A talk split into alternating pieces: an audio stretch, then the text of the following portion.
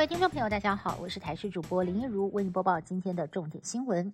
我国本土确诊人数在今天已经破万例了，而面对急速升温的疫情，通报速度是否太慢，也引发争议。在金龙有一名妇人，二十二号确诊，二十三号发烧送医打点滴，退烧之后被要求回家观察，没想到二十四号在家中病逝。女儿自责之外，也痛批院方草菅人命。但是富人病逝到现在，中央都还没有列入死亡个案，也让人质疑：难道连死亡数也要校正回归吗？对此，主官陈忠澄清，死亡数目会正确呈现，只是个案的死因还在搜集资料，因此暗号还没有进到指挥中心。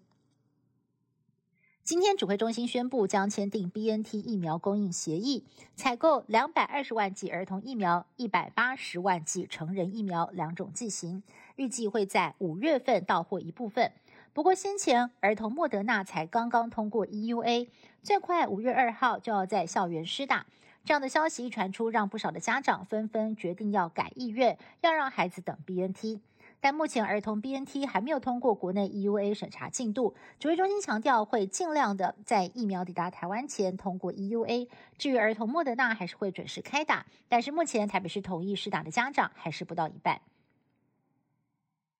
快筛实名制在今天上路第一天，全台湾涌现了排队人潮。在花莲有民众痛骂快筛实名制根本就扰民，因为排队会有群聚风险。而在台北市的药局也有民众苦等两个小时才买到，还是有民众很担心买不到，整晚失眠睡不着。正式开卖的时候，快筛实名制的系统一度大宕机。台视记者实际的测试家用快筛地图，发现药局现场都已经卖完，但是地图上却显示还有八份。指挥官陈忠就表示了，每家药局限售七十八份，是考量到药局还有其他的业务要处理。假如两千万剂的快筛都卖完，等于全台湾有一半的家庭都有用到快筛，到时候呢就会来开放第二轮了。台北市六到十一岁的儿童疫苗原定跟中央同步五月二号开打，但是因为时程太赶，市长柯文哲在今天宣布将延后到五月五号开打。届时，家长可以申请入校陪同，而小朋友如果身体不舒服或者是担心副作用，台北市政府也拍板，可以请三到五天的疫苗假，也将同步启动国小的全校远距教学。至于原先停课的国高中部分，下周则是恢复实体课，不过市府仍然鼓励学校持续的远距上课。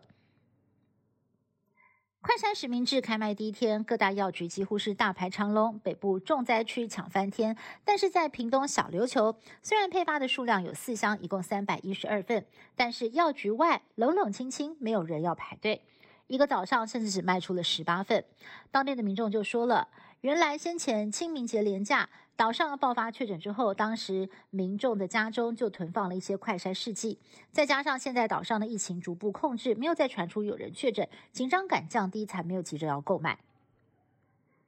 因为疫情升温，台北市长柯文哲喊出有必要时会软封城，降低活动，更抛出了快筛阳性就要视同确诊。新北市长侯友谊表示认同，那么也有。医生表示同意，而且建议可以用两次快筛提升准确度。不过，指挥官陈忠认为，大部分国家会在疫情下坡开始做，不过也担心快筛的准确度大约是百分之九十，可能会有些未阳性，占掉医院或者是疾检所的量能。